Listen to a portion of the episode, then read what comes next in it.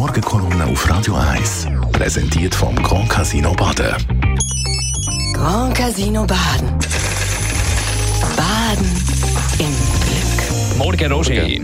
Guten Morgen. Wie geht's dir heute Morgen? Du, ich bin seit längerem mit in der Vorbereitung vom heutigen Talkradio. Ich versuche auch jetzt noch einiges aufzugleisen, damit es speziell informative und aufschlussreiche Sendung gibt. Einiges ist schon fix, anders noch nicht. So soll ich ein Interview mit dem israelischen Armeesprecher Ariel Shalikar machen können. Von ihm wollte ich natürlich über die Bombe reden, die mitten ins Flüchtlingslager Jabalia in Gaza gestern gestürzt ist und wo auch viele zivile Opfer gefordert hat. Ist das jetzt die Strategie von der israelischen Armee, wollte ich von ihm wissen, um Hamas-Führer auszuschalten? Und dann werden wir mit einem 85-jährigen Israeli reden.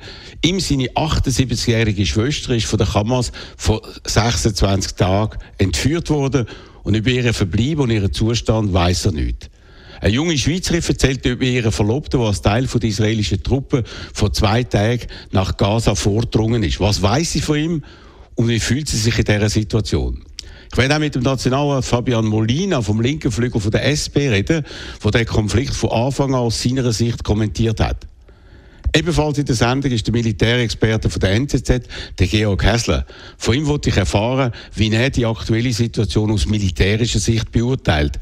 Mehrere Tage nach dem Einmarsch von der israelischen Armee in Gazastreifen. Das sind nur ein paar von diesen Personen, die wir befragen können. Es kommen noch mehrere andere dazu. Und dann habe ich natürlich während der ganzen Sendung zwei ausgewiesene Journalisten bei mir, der Peter Hosli und der Uli Schmid, beide mit langjährigen Erfahrungen in der Region. Talk Radio, also exklusiv bei Radio 1, heute ab der 10. Ich bin extrem gespannt, was wir alle erleben werden. Danke, Roger Schawinski. Die Morgenkolumne auf Radio 1.